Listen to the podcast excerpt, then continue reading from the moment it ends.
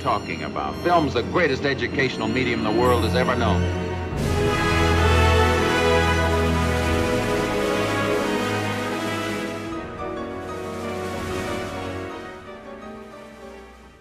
Hi, guys, and welcome back to Teenage Golden Age, a podcast where we talk about old Hollywood movies from the perspective of the next generation. Since we are a teen run podcast, I thought it would be interesting to take a look at teenagers in old film and analyze the way they are portrayed. We will discuss how teenagers had different and similar behaviors, struggles, and culture. When I first started watching old movies, it really surprised me that most of the romantic comedies starred adults and not high schoolers and teenagers. Teenagers teenagers began appearing more as the focus of films starting in the 1950s because teenagers were really the biggest demographic that went to the movies and they needed to compete with television. A repeated pattern of romantic comedies in the 21st century is that a lot of them center high schoolers like Euphoria, The Summer I Turned Pretty, The Kissing Booth, and those are just a few to name. I only have seen a few old films about teenagers and their lives as students, so we are going to take a look at the films that do just that. Before we start, please make sure to rate and review us if you enjoy our podcast because it helps grow our audience and help more people hear about old movies. Also, make sure to follow our Instagram and TikTok where we post movie clips, podcast clips, reminders about when new episodes come out, and more. A Summer Place 1959. Ken Jorgensen brings his wife and teenage daughter, Molly, to the main vacation spot where he worked as a middle class youth. When Ken reunites with his former flame, the now married Sylvia, it sparks a passionate romance. Meanwhile, Sylvia's son, Johnny, and Molly begin a romance of their own, unaware of their parents' affair. In general, this film is really able to communicate teenager emotions and stories because of the fact that it kind of goes against the Hays Code, which was diminishing during that time. The Hays Code was implemented to restrict certain topics talked about in old Hollywood films, and what makes this film not follow it is that it regularly talks about sex and it uses inappropriate words for that era. When a lot of old films wanted to talk about certain topics, they would never bluntly mention the so called inappropriate word, but they would kind of hint at it, and this film definitely does the opposite. Anyways, let's talk about the two teenager characters in this film, Molly and Johnny. I know those names are really funny. I just, I like, I wonder if they picked those names to kind of sound like they were like young teenagers. Like I just it's so funny because I feel like no one right now would be. I mean, okay, sorry, I don't want to offend anybody, but I feel like those are kind of very old '50s names. So yeah, it's just interesting. Molly and Johnny first lay eyes on each other from their binoculars when Johnny is on the island and Molly is on her yacht about to board the island. I thought it was interesting how they first met with great distance, and the director uses a wide shot signaling their emotional separation in the beginning, and then once they are in a relationship, the camera has many close up shots of them two, illustrating their intimacy. So you insist on desexing her? As though sex was synonymous with dirt. Molly and Johnny are first alone when they leave the dinner table together, and I love the soft romantic music as they look onto the water and first hold hands and kiss. But what makes this really like relatable like a relatable scene is that they still have this awkward conversation which shows their fears of being in each other's presence and the thrill of first experiencing romance. This film really highlights teens first experiencing love and how those emotions can be good but also really overpowering. Like you know their love doesn't automatically it's not just this like oh they're just in love and it's just incredible you know? They they kind of show like the awkwardness of kind of being in love for the first time and like you know ex- trying to figure it all out. And there's always a song that plays when they are together and it really contributes to really like this romantic mood. I love this i love the use of sound in this film. Do you care if i kiss you right here in front of god and everybody? I can't wait either. I think in general, love has never changed through the years. So that's why I feel like this film, I mean, like it kind of portrays teens similarly to now in the sense of love, but also in a summer place, it touches upon the complex relationship teenagers have with their parents and how it almost has it's almost kind of like a love and hate relationship. On one hand, Molly's father and her are really close at the beginning of the film, and he really takes the time to understand Molly and listen to her feelings, and their conversations really get, give us an insight about the struggles of being a teenage girl and dealing with boys and love. On the other hand, though, her relationship with her mother is a rugged one, and first seen in when her mother forces her to wear a certain outfit that hides her body. Her mother is very orthodox and is really afraid for her daughter to be around boys, and as a result, puts her anger and her mater, mater, sorry, not maternal, marital issues on Molly. Molly constantly has to grapple with her parents fighting about what Molly should and should not do, and that makes Molly in the middle of their arguments. We see this generational clash between Molly and her mother because while her mother is very proper and very traditional, Molly just wants to be a kid and do whatever she pleases. No, you don't. I don't think you've ever known what's best for Papa, for me, or for anybody, including yourself. I think teenagers then and now all can relate to a sort of disconnect with their parents because as, as a result of like the different generations we are in and just the different values we obtain. Molly has to tangle with the fact that while she wants to respect her mother, she should also go against her for her own happiness. Eventually, her parents do get divorced, and so this brings up the hardships of divorce on teens and children in general, and just the difficulties of adjusting when your mother or father has a new wife or husband. In this film, her father marries Johnny's mother, which, first of all, is really weird because that means they are step siblings. That's weird because they are still in a relationship once their parents marry, which just like I mean, now that would be like unacceptable.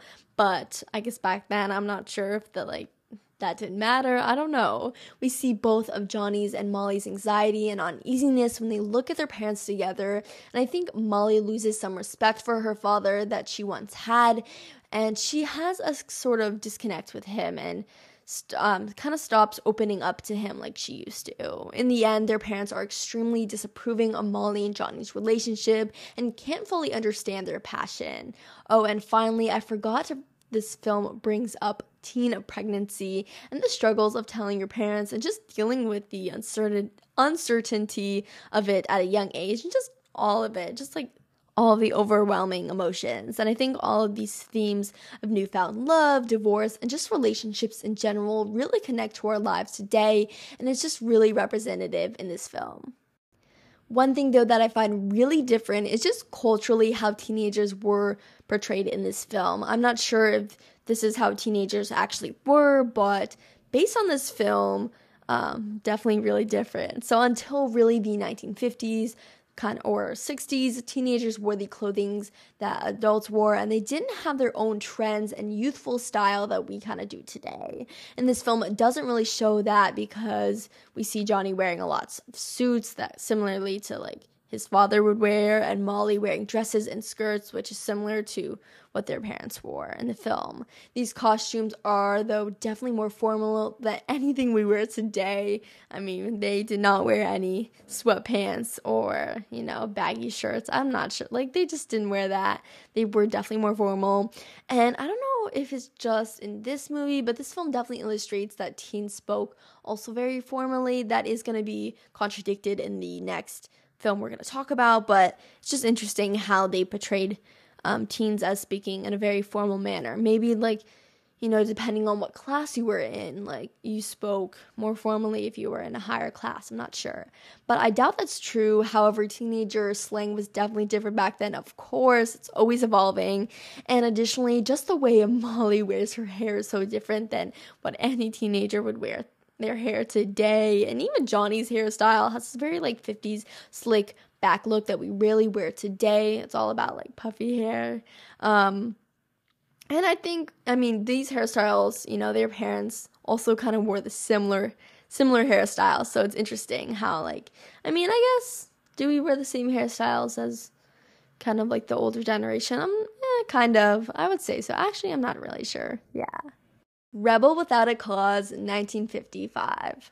After moving to a new town, troublemaking teen Jim is supposed to have a clean slate, although being the new kid in town brings its own problems. While searching for some stability, Jim forms a bond with a disturbed classmate, Plato, and falls for a local girl, Judy. However, Judy is the girlfriend of a neighborhood tough Buzz, and when Buzz violently confronts Jim and challenges him to a drag race, the new kid's real troubles begin.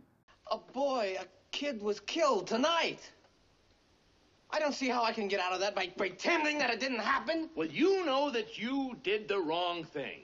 That's the main thing, isn't That's it? nothing. That's That is absolutely nothing. Dad, you told me. You said you you want me to tell the truth. Now, didn't you say that? Rebel Without a Cause definitely shows the more rebellious side of teens, and I love how in this film it definitely shows a different perspective to what is shown in a summer place. Yes, in a summer place, they rebel by loving each other when their parents disapprove, but this film deals with more alcohol, crime, and just the foolish things teenagers do. We first meet James Dean's character, Jim, when he's on the floor drunk, and this kind of sets an uneasy feel to the film and the teenagers we are going to meet. He gets picked up by the juvenile police, and there we get introduced to Judy, who is there because of her emotional issues dealing with her father. Judy's character arc and issues also show the disconnect and relationship difficulties between teenagers and their parents similar to in a summer place. Also, this film shows how parents want validation from their kids and want their children to love them. We also meet the third protagonist, teen John or Plato, who is in the juvenile police station for shooting puppies. You're tearing me apart. What? You you say one thing, he says another, and everybody changes back again. Plato is definitely the most emotionally complex character because we learn that both of his parents are out of his life and he is a, just a really lonely character. This film really illustrates how teenagers feel lonely, whether it is they don't have friends or they don't feel like they can be truly themselves in front of their friends.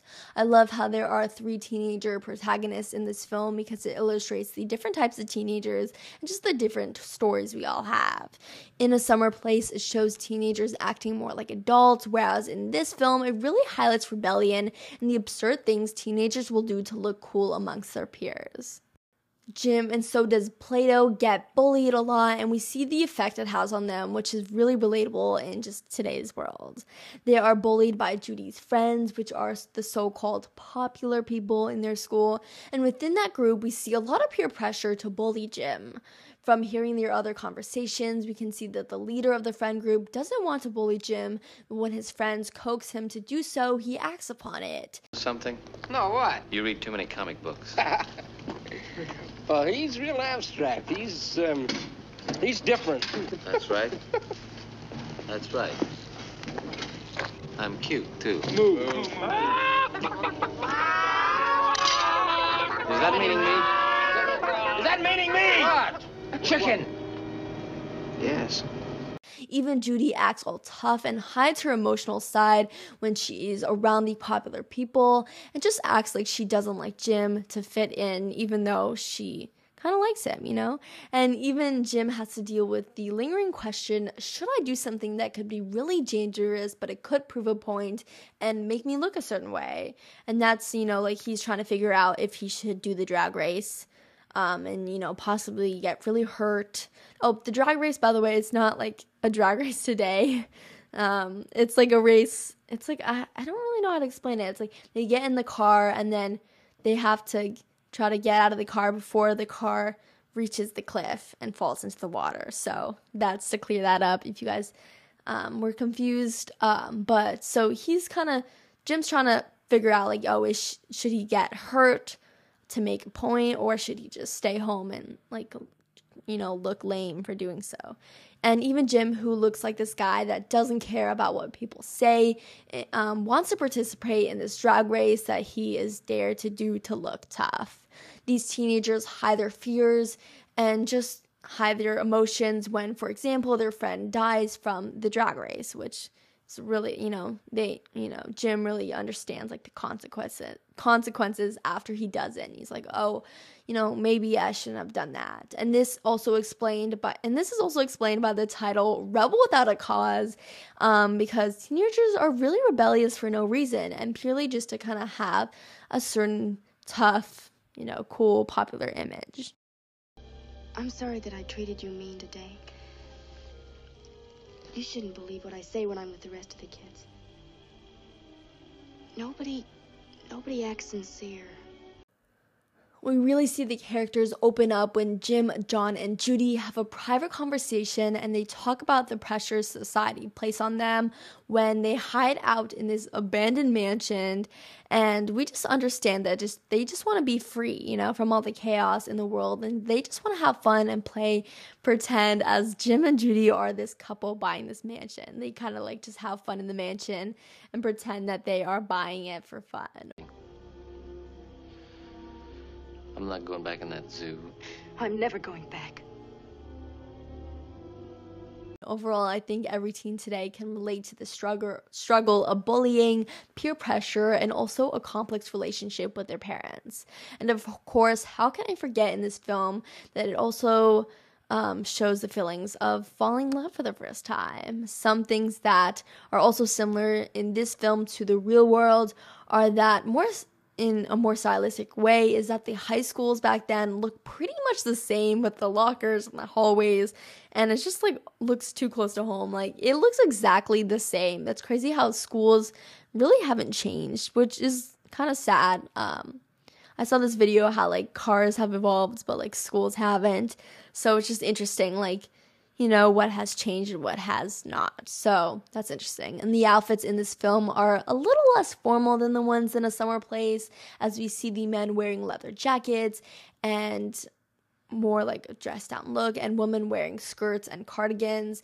And you know, the style is still really different from today. We're definitely way more laid back than they were in that movie. Um, but, and I would say, I mean, just from doing some research about 50s fashion, this um, the cl- clothing in this film definitely shows more of what teens wore back then in the 50s. And also, in terms of slang, we see a bit of it when Judy says to Jim, I'm not sure if this is exactly a slang, but it sounds like it. She says, I think you're a real yo yo. And of course, the slang is different today, but I really think it's interesting how they really brought out teen slang in the film in many parts. You know, I bet you're a real yo-yo. That is it for this episode. Thank you guys so much for sticking through the end of this episode. And you guys can watch Rebel Without a Cause and A Summer Place on really any streaming platform like iTunes or YouTube. I love talking about teens in film. And tell me, tell me if you want a part two um, of talking just about a few more films that center teens. And definitely make sure to follow our Instagram and TikTok at Teenage Golden Age. And if you have any questions or comments about the podcast, make sure to email us at teenagegoldenage at gmail.com. That's teenagegoldenage at gmail.com. And with that, I will see you in our next episode. Bye.